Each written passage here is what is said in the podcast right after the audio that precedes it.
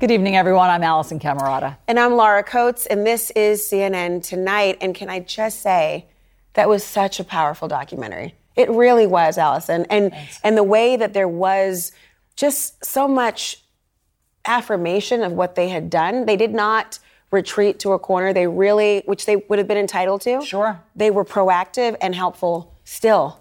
Those parents are extraordinary, and I've thought about them every single mm. day since those conversations, which was now probably two months ago, because of exactly what you're talking about. They were grief stricken. They are grief stricken. Yeah. Their grief hasn't really gone away. Maybe some days it's not as raw as it was that first year, but they still have taken action. So they've been able to, in their lives, and I mean, obviously, this is a lesson for all of us, mm. even with grief They've been able to move forward and hold those two things together, and they have made remarkable changes, which we're going to talk about. Yeah. Um, uh, you know where we are really with gun violence and school shootings in this in this country. And the stats are startling still, but yet the progress there is forward motion, right. and that's something that I think when you think about and reflect on 10 years, there is a tendency to almost want to avoid and not talk about it because you want to put your head in the sand and think this doesn't happen here but they refuse, and all of our kids are safer. And yet, there's still work to be done. Yes, so we're going to talk about all of that. And later in the program, we're going to speak to Scarlett Lewis, who you just met mm-hmm. in the documentary. Her six year old son, Jesse, was killed at Sandy Hook, and she has managed to turn her pain into purpose. She's going to share her wisdom and advice for how to get through this with Gloria and Javier Cazares, whose nine year old daughter, Jackie, was mm. killed in Uvalde. And we have breaking news the very latest on the deadly tornadoes ripping through southern states tonight. At least three people have been killed in Louisiana. Two million people are in the path of twisters and hail and winds up to 65 miles an hour. These powerful storms expected to continue throughout the overnight hours.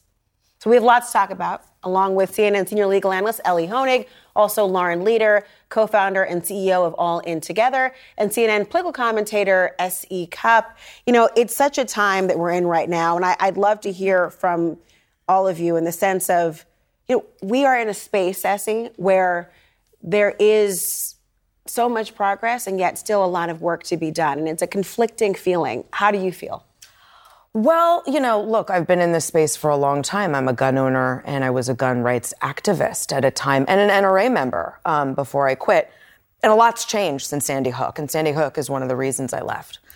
Um, the progress has been from law abiding gun owners, responsible gun owners who have decided in many cases to part with the NRA and say they are too extreme and we want to come out and be part of a solution instead of just defending, you know, the Second Amendment as we did. Um, I saw progress earlier this year when good Democrats, good Republicans got together and brought some legislation to the table and didn't do what they usually do.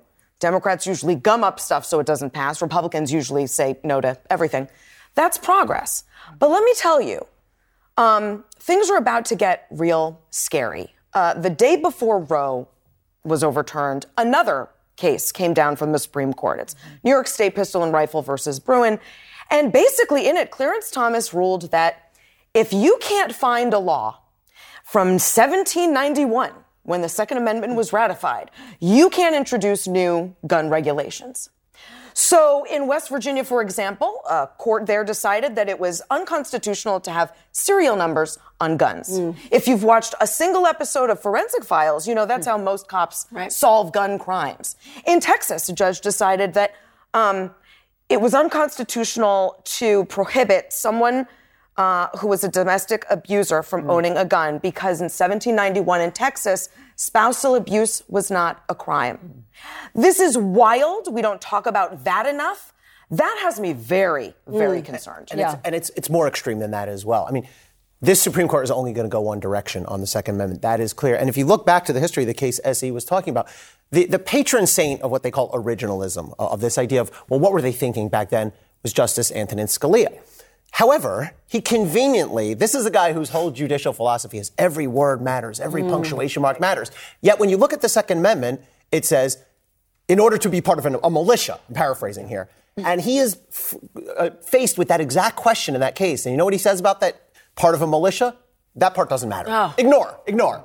Mr. Mr. Textualist, Mr. Originalist says th- those words don't matter. He's very selective. He's very, very careful. Somehow he always comes out one way, and the new court is just running with that. I will say this, though, for our courts. And Alisyn, your, your documentary features this. They have been a vehicle for some measure of justice. There can never be, nothing can undo what happened to these people. But, you know, to be put through the extra torture that Alex Jones put mm, them yeah. through, and our courts have have rightly found him liable. He'll, he'll, never pay it all, but have given the and you could see this in your documentary some measure of justice that was very valuable. Absolutely, I mean, a billion dollars basically they've gotten from him, and he says, "Well, they'll never get a cent," and you know their lawyer says, "We'll follow you to the, to the end of the earth." Yeah, yeah. I mean, the, the, Supreme Court on gun rights is out of touch with the vast majority of Americans mm. on that issue, as they are with Roe and other. You know, to Elie's very important point about the sort of very dogmatic approach to the law on these issues, and the fact is, the vast majority of Americans, I mean, across the board gun owners, et cetera, want some kinds of sensible gun laws. And so, particularly when you look at issues like domestic violence, you know, domestic uh, abusers having access to guns, when there's overwhelming evidence that that often, you know, has an exponential uh, risk of homicide in that case. So, you know, Americans want the courts to protect them. They want the Congress to protect them. And families who've had little children sitting through uh, shooter drills, uh, you know, that was a huge motivator for voters in the midterms after Trump was elected. It was all those moms whose preschoolers were having to go through shooter drills. It's a political issue that people yeah. care about. And it's remarkably bipartisan, actually, in many ways. I, and you, you and I have talked about this before, Lauren, as mothers, and the idea of thinking about what it's like for your kindergarten or your first graders. I mean, to, to be doing this right, now, a generation, a generation, yeah. but and it's almost normalized for them. They right. think this completely. But you know, it was also taking a step back and broadening it out, which I know is so important with Sandy Hook Promise and what they're working mm. on and what they continue to do. Is unfortunately, because of gun violence, there cannot be a singular focus on just one particular space where it occurs. Oh, for sure. And it's just multi-pronged. Multi-pronged. And there it's was everywhere. the Club Q survivors, by the way, who blame rhetoric, talking about the politics of thing, mm-hmm. on, on the idea of violence, the idea of the use of gun violence, and targeting people in particular. Listen to this that happened mm-hmm. on Capitol Hill to the politicians and activists who accuse LGBTQ people of grooming children and being abusers, shame on you. We are being slaughtered and dehumanized across this country in communities you took oaths to protect. The hateful rhetoric you've heard from elected leaders the, is the direct cause of the horrific shooting at Club Q. So, is the rhetoric causing it in part? I mean, the rhetoric is a huge part. Um, and we, uh, you know, all have to look at how we're talking in terms of our politics. Politics is a part of it. Mental health is a huge part of it. Um, which which doesn't mean you get to ignore the gun legislation part. Mm. It's all of it. Um, there's so many contours to this conversation and this debate. It's real easy to focus on one and miss the others. There's also a cultural thing that's happening that I've noticed over the past decade or two is the fetishization of black guns and the black gun culture there are these pockets of gun rights people, right? There's like the self defense crowd, a lot of women, increasingly African Americans, increasingly Asian Americans. There's sportsmen, people like me and my husband, who mostly use guns to hunt and shoot at targets.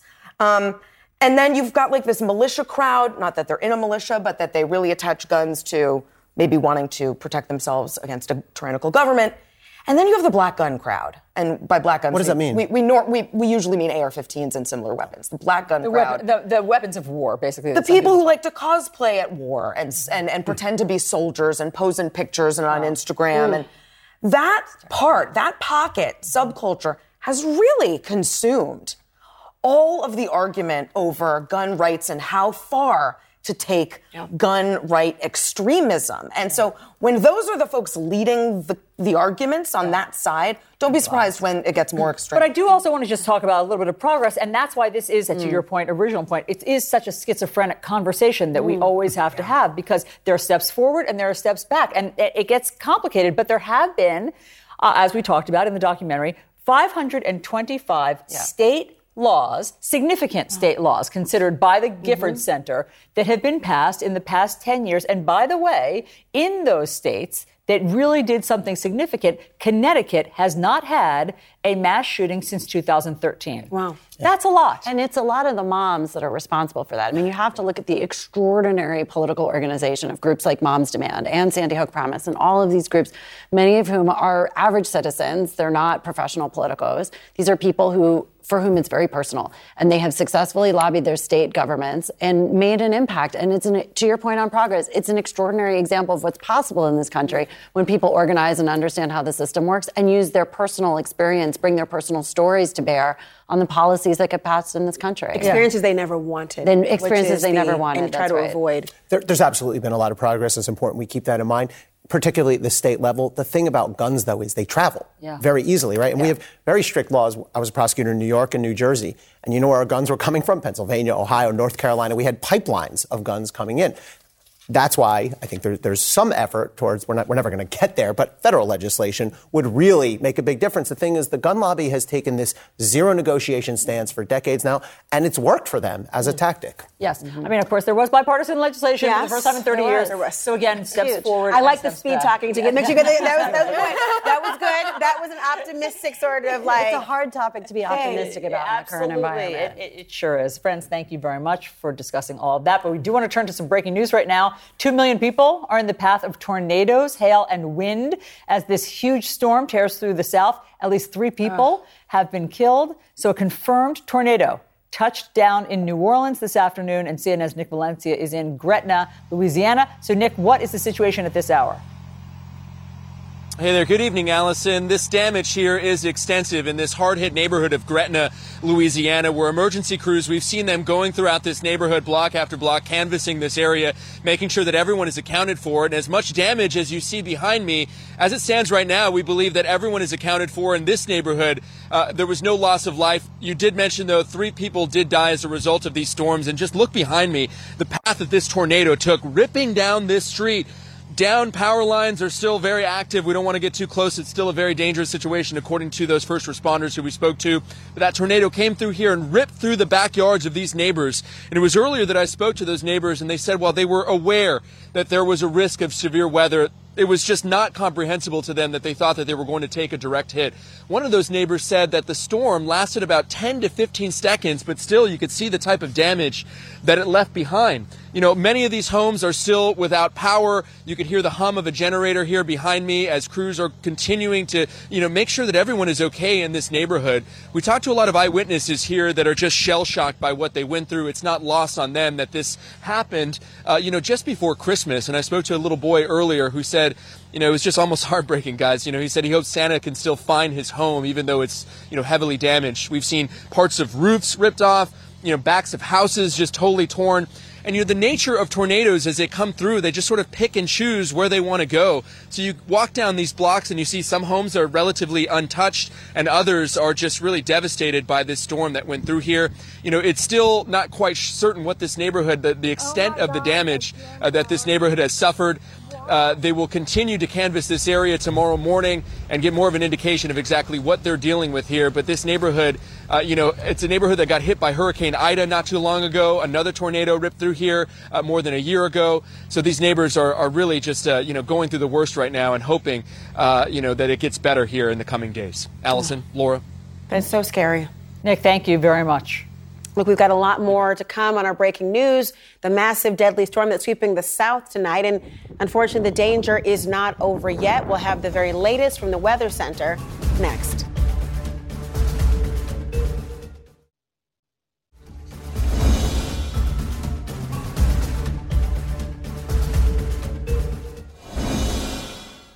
Okay, let's get back to our breaking news coverage of the deadly storms that have killed at least three people in Louisiana. Twisters touching down across the state, causing destruction for miles. More than 40 tornadoes have been reported across Texas, Oklahoma, Louisiana, and Mississippi in the last two days. And tonight, there are more weather threats as the massive storm heads east now. Britley Ritz is live for us right now in the CNN Weather Center. Britley, what is the latest? Yes, we're still dealing with that tornado threat this evening and through the overnight hours, although it is starting to decrease, as well as the threat for hail and damaging winds. Look at this. Pay attention to that dark cloud. That's the tornado. We've had several reports, as mentioned, 40 reports all across the lower Mississippi Valley. Most of that line has significantly weakened. The flooding threat, however, still exists as it moves across the Florida panhandle. Still dealing with thunderstorms. One severe thunderstorm warning until 11 o'clock Central Time for Dothan, Alabama. Strong winds. You see the bow with the line there. That indicates the strong damaging wind threat and still quarter size hail hail possible with this as it continues its track off to the north and east. The whole system taking its track north and east and bringing in that severe weather threat from Florida up into the Carolinas over the next 24 hours. But again, still holding that threat for stronger storms throughout the rest of this evening and into early morning hours tomorrow. Mobile on up into parts of the southern parts of Alabama, where we still hold that threat for a few tornadoes this evening. But again, like I said, it is starting to weaken. Numerous reports of tornadoes 44 reports, 23 severe wind gust reports, and six hail reports. Again, that mentioned that severe weather threat holds across Florida, but more of a slight risk for damaging winds and large hail as we move into your Wednesday. The flooding threat becomes a little more likely in these areas. We've already picked up two to four inches of rain, additional rainfall up to another two to four inches possible just within the next 24 hours. Moving on up into parts of the Tennessee River Valley and on the back end of the system. The snow threat not over with yet. Still dealing with blizzard warnings on the north shore of uh, Lake Superior and back into the central plains where whiteout conditions are likely. Alisyn, Laura. Oh my gosh, people need to be careful out there. Brittany, thank you very Absolutely. much for all of that. Let's bring in now Guy McInnis. He's the president of St. Bernard Parish, where a tornado touched down earlier today. Um, Guy, thanks so much for being here. Uh, we understand that 10 people have had to be rescued in uh, St. Bernard Parish. So tell us what those have been like. Yes, ma'am. Alisyn, thank, thank you for looking in on us here in St. Bernard Parish. Uh, yes, we, we had 10 rescues.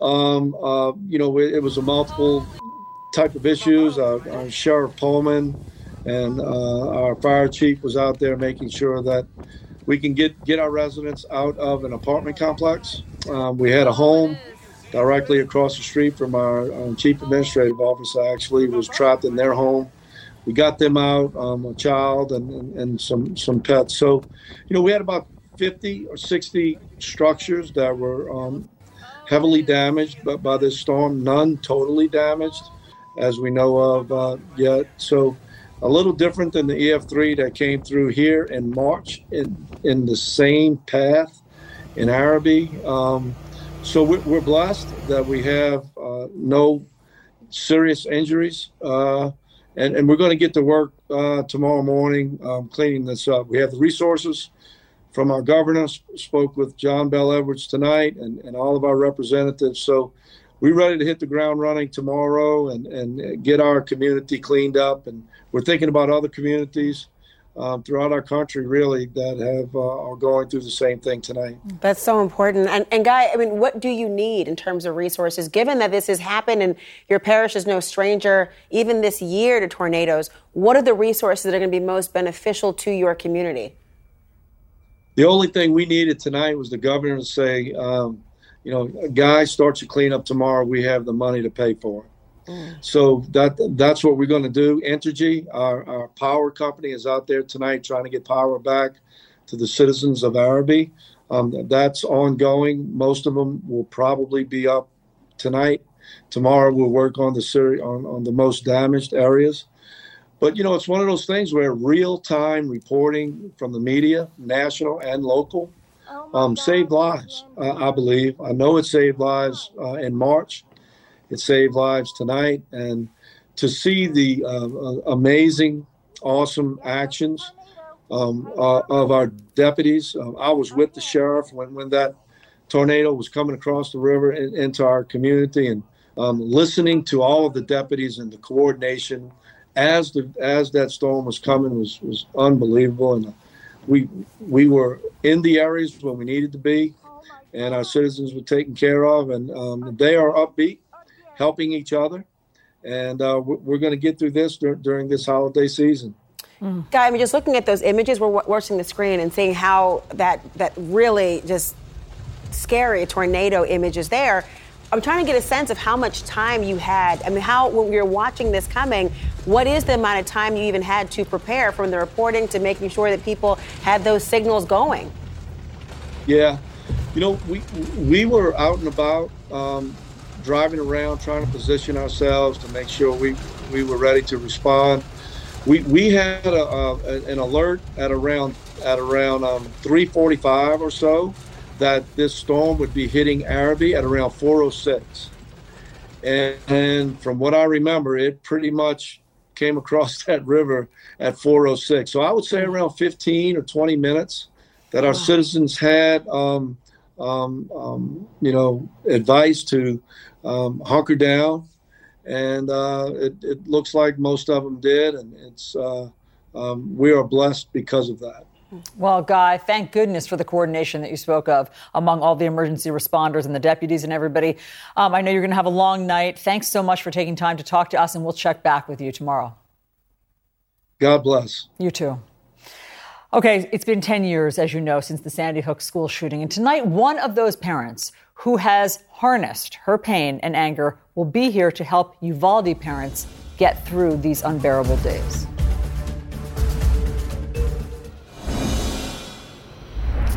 That's the White House there, lit up in green tonight to mark 10 years since the Sandy Hook school shooting that killed 20 children and six adults. We've seen some progress in those 10 years, but we've also seen many more school shootings to a sickening degree. So, where are we tonight? Well, joining us is Scarlett Lewis. She's the mother of six year old Jesse Lewis, who was killed at Sandy Hook. And also with us are Gloria and Javier Cazares. Their nine year old daughter, Jackie, was killed in the Uvalde school shooting in May. Um, Jackie and Gloria and Scarlett, thank you all for being here and being here together. Um, I'm, I know, Scarlett, that talking to you will be a comfort to all of us. Um, but particularly to the Cazares is. And so, Scarlett, can you just first tell us what today has been like for you? How how do you mark an anniversary like these ten years today? Uh, today, I did actually what I do every day, and that is continue to work towards keeping our kids safe by speaking with educators and working on a proactive and preventative solution. Today was was no different than any other day, work day for me anyway. Um, but 10 years is marks a significant time and i really wish that we had made more progress and my heart really goes out to the uvalde families because uh, as as with sandy hook that should never have happened Absolutely. And so, Scarlett, I know, I mean, just for, so everybody knows, you have turned your pain into purpose. You have devoted these years to traveling around the world. You talk to school kids, you talk to educators, you talk to everyone about trauma and spotting it and helping to process it. And um, I mean, you you say you found your purpose, you know, after all of the pain. And so, so in terms of the Cazares, is what can you say to them? I mean, where do they even begin to start processing this horrible pain?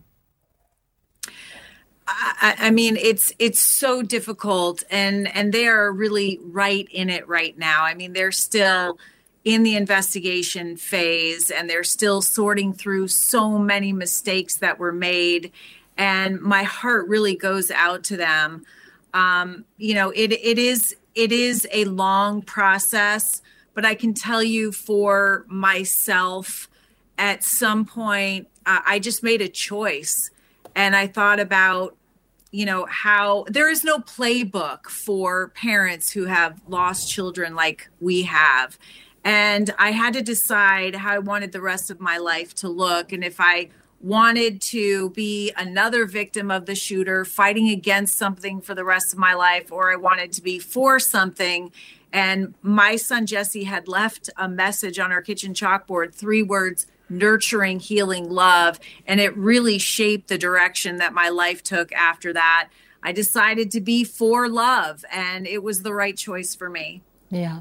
So, Gloria and Javier, where are you guys tonight? Has anything gotten easier since May or harder? Hello, thanks for having us. Um, uh, yeah, it, it's it's hard every day. You know, it's, it's, it's not getting easier at all. Oh, it's it's much harder. I think, um, just like Scarlett said, there's we're in the middle of it. There's investigations. We just got a report yesterday that was really difficult to hear, um, and it just feels like it can't get worse, and then it, it does. Yeah, I can only imagine the way Uvalde has handled this. I mean, from the what looks like cover-ups to the stonewalling to the incompetence that that obviously hasn't helped all of the pain. And so, so Gloria and Javier, what questions do you have for Scarlett tonight? Uh, first of all, I just want to, you know, um, pick, uh, give my respects for your loss as well, and um, thank you for for being on here and you know sharing your story as well. I think it brings some kind of comfort. It's I I don't know if that's the right word. Um, just because I can't picture myself tomorrow or next week, let alone 10 years. I, I don't know. And it just brings some kind of comfort to know that know that you are you are able to move forward. No, not move on, but move forward or at least get through each day. You know, I absolutely remember wondering if I was going to survive. That was the level of pain. I, I never wanted to kill myself, but I, I literally thought that I was going to dissolve and die. That is the amount of pain that I felt. So I understand where you are. And and I am 10 years further along in my journey, at least nine and a half. And you do survive and and you We're do having an issue with the static again. You log off and log are you having technical? Uh, are, uh, can you hear us, Gloria? Okay, we'll work. We'll get them back, Scarlett. But I, I wanted you to talk about that because I think we all feel that way. How do you survive? At what point did that turn around for you and you realized I will survive this? Uh, it, it, you know, honestly, it was another parent that had lost a child to violence, and I had never met anybody that had done that. And she started laying out the path of what my life was going to look like. And that was not what I wanted my life to look like. And I realized right then and there that I was going to have to determine my path. And it was going to be a choice. And uh, and so I I made a choice really to quit my job and devote my life to being part of the solution. You know, it's very, very hard where that couple is right now when you have people that are not taking personal responsibility for mistakes that they made and uh, it's very hard to hold people accountable i think that until we are able to hold people accountable uh, it, it's and and also what i've been trying to do for the last 10 years is address the root cause of the pain that leads to the violence. I mean, uh, uh, we have a, a billion dollar industry that's gone up around hardening schools and uh, and hardening does need to happen unfortunately because that's where we are in Yeah. our society we have allowed it to get to that but until we address the root cause we're never going to get ahead of the problem Yeah. And Scarlett, um, because Christmas, I mean, we're in the middle of the holiday season. Christmas is coming up. Obviously, we, we have the Cazares back. This is their first Christmas without Jackie. What, what advice do you have for them? What can you share about that? uh, it Christmas is difficult. I, I remember my first Christmas without Jesse. It was two weeks uh, after the tragedy, uh, and it was uh, really difficult. Um, I, I don't know if you all have faith, but I do. And that is really what got me through my faith that uh, Jesse and I would be reunited. And uh, I, I don't know how anyone else could get through that. It is really difficult. Yeah, Gloria, Javier. You know, uh, the, the first thing, you know, was her birthday. You know, she passed on the 24th. You know, her, her birthday was June 10th. You know, that was the first hardest thing. You know, that was very hard. You know, then Thanksgiving and now Christmas. I mean, it's it's difficult. You know, but um, she she loved to celebrate, and you know, we're to try to make it as I have no other words. I mean, just do it as special as we can. You know, um, even as, even as hard as it is, you know, we're gonna try and make it. We have to get through it. You know, it's, it's gonna be hard, but um, we'll get through it. Yeah.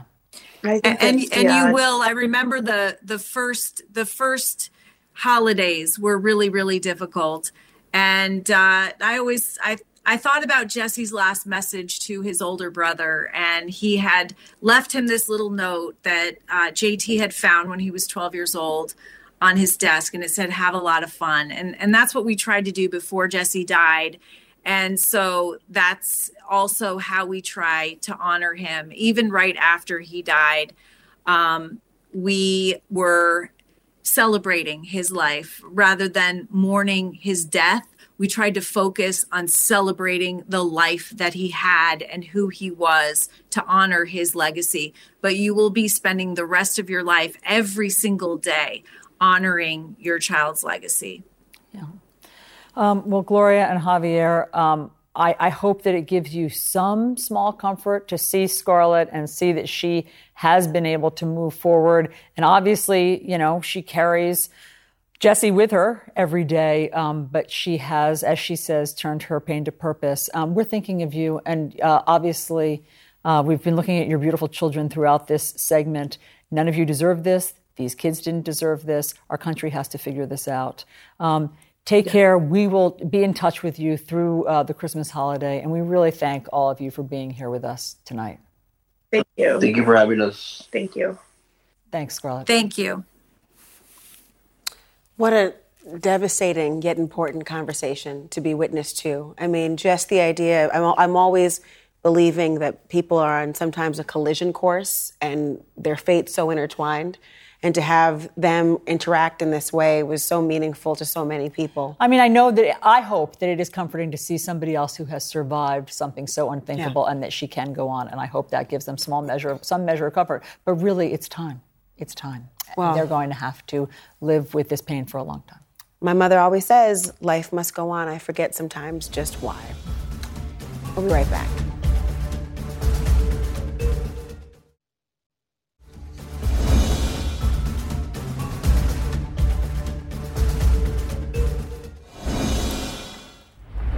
Okay, so have you noticed something about your newest coworkers? I mean, maybe you're having a little bit of trouble communicating, Alisyn. I don't know. Not with me, but no, I'll tell you, different generation. Alisyn, Alisyn, what have you heard our coworkers? Nothing. I, I, mean, I'm asking for a friend, a Gen Z friend. Well, you're not actually. There's not a alone. generational issue. There's happening. a generational issue. That's good. That was good. That was a little bit boomer-esque, but I'm good with that. But we're not. We're not alone oh thinking God. about this. The Washington Post has a quiz out. It's called Cringe Quiz. Are you fluent in Gen Z office speak? And I'll admit, I'm, I'm actually not. I feel we're living this right now. I know, but I'm not even Gen Z. okay, but let's take this, let's test this out with our panel. Okay. Back with us, we have Elie Honig. We also have Emma Goldberg, our resident Gen Zer, here to interpret all this stuff for us, and S.E. Cupp is back with us too. Okay. Not a boomer. So here's not what I'm not a boomer. I'm Don't okay, I'm Gen X. I'm proud to be Gen X, but it turns out yeah, that you're not a boomer. No, thanks. Okay, I'm, I'm didn't, Gen X. didn't Marjorie Taylor Greene talk to us about sarcasm earlier in yes, the week? Yes, no, I think okay. Boomers, and I think boomer's a funny word. But in any event, here's the point. I didn't know, Emma, that I was offending um, my Gen Z colleagues by some of my emails and everything. This quiz tells us. Okay, now you know. Now I know. So let yeah. me tell you. Okay, here's the, one of the first questions. You assign your Gen Z colleague a task, maybe on Slack or text or whatever, and you end the sentence with a period. God forbid. They okay. Why don't you like that? It sounds passive aggressive. A period is passive aggressive. I, if there's no exclamation point, then I'm taking it personally. Oh my That's god. my personal Gen view. Zers need need an exclamation point or nothing. I do three exclamation points oh, sometimes, unless I'm mad at How do someone. you signal the end of one sentence and the beginning of another, though? you could do, you know, you could just do, just you could do one exclamation point. You could, you know, keep it very neutral. Oh. How about if I say like period, like P E R I O D T, like if I Oh. spell it out? That's not that's But that's a different right. thing. That's a whole. That's di- I don't know what you're trying to communicate there. We need That a takes dictionary a for lot that. longer, Laura. That's crazy. Okay, well, Okay, but here it is. hmm. The answer is that the period is interpreted, just like you said, as a sign of anger or coldness. It's like too aggressive, Right. basically. A period. Because it says like done. Is that Right. that's what it says to you? Yeah, I'm like, what did I do wrong? Oh. Oh my goodness. Sometimes I might mean a period. I'm learning. Okay, well, here's here's another Go, one! go. Exclamation point. You send an email to a Gen Z colleague asking the person to complete a task, and you add a smiley face emoji at the end of your I do this all the time. But it's that one. No, no teeth showing. It's that one. And your Gen Z colleagues become worried. The question is why? Why? Are we worried? Did you see the smiley face? That, that, but that is an ambiguous smile. That's like a, I have A some Mona bad Lisa news smile? for you very smile. weird. It's an unsettling smile. Yeah. There's a lot of smile options in the emoji list, and that one signals to me like this is a very cautious smile. So just the re- the regular smile mm-hmm. you interpret as too ambiguous. you want teeth. I want the or not teeth, but maybe like some like dimples. Or like the winking. Yeah, how about the colon Yeah. and the parenthesis? No, they don't like that. That's not okay? No, no, no. That's what I And in do. fact, in fact, the answer is number two. The emoji makes you think, just like you said, that something is actually wrong for that reason. So show some teeth, Essie. Also, but also, you can't do a thumbs up. Why? Why can't you do Oh, a that's thumbs up? very passive aggressive. what? Yeah, that's like when when your mom starts to talk like really slowly to you, and you're like, okay, she's telling me something is good because she's about to sandwich it with something bad. The, the thumbs up is very. This is scary. like I'm, so I don't I've, I haven't worked in an office in forever. Um, not because of COVID, because I don't I don't have a real job. This is what I do. um, so I don't know any of this stuff from office life. I know it from TikTok. I know what the kids on TikTok are saying Did you and know doing. that you can't do a thumbs up? Hundred percent, one hundred percent. You know what? You I cannot do a thumbs up. And I know I didn't know at first, and I remember I had I responded to somebody and just said "K," like I was I was I was just oh, like that's- that. yeah. I know, Moron! Even I know. I know. But I she know then that's- she then called me and was like. Are you okay? What's wrong? and I said, I'm, I'm fine, I'm, I'm fine. She's like, no, no, but you said K as opposed So to like K. mean, Can I- closed off, judgmental. Well, you guys, but look at the look at the meaning of okay. First of all, There's and let me tell you something. OK dictionary. If you add a third K to a text to me, we do have a problem. So, Yeah. but Emma, tell me this though. What, how did this? I mean, first of all, a lot of we're joking about this, but I think a lot of the generation is about having communication online, and so being lost in translation happens all the time. You have to be very clear about what that looks like. Is that why? I think it's fair. I think, you know, the average Gen Z person got a smartphone for the first time when they were 12. So they grew up very used to this very casual and also kind of playful form of communication. And I think when you grow up with kind of like every emoji in the world available to you, you're like, why is someone just sending me a K? You know, it's, it's just. So K is too curt. It's too It's short. too- it's yeah. rude. It's rude. It's Rude. K is rude. And OK is Classic. Cla- oh, okay, it's classic. it's a classic, but a capital OK is aggressive. so you can't make That's a loud. That's loud. You're loudly saying, okay. Okay, this is Right. fascinating. But I, but I like that the words K mean so mean, so closed off, judgmental. Well, that's why I got the phone call. Right. Can I just say, I, ha- I have the solution, by the way, on behalf of our generation, my gen- Generation X. yeah. Here's what you do use our slang, right? We grew up in the 80s, 90s. So my daughter will text me, practice ends at 5.30, and I will respond, word. Now, you know, she does not like that. Wow. And, and I did it at work. I'm going to find this. Our, one of our favorite producers, Randy, Yes. who we know, texts me, hang on, I, t- I saved this. Need you on set. Can you get there ASAP? And I wrote back, word. And she gave me one of the, huh? And I said, it's what cool people said in the 90s. Yeah, yeah. So it can go both ways, Emma. Unfortunately, it's not the 90s anymore. Oh, Boomer! Oh, shit. well, that was That's an okay boomer is, moment. Is that? Can, can we just say shade? I don't know. I don't know. That's probably offensive. We offensive. can say side eye. So, okay, side eye. We can say not slay. That, that's amazing. Okay. Um, Emma, thank you. Thank you for helping us avoid all sorts of came very awkward She came pitfalls at the office. That was great. Thank Thumbs you. up. Okay, we'll be right back.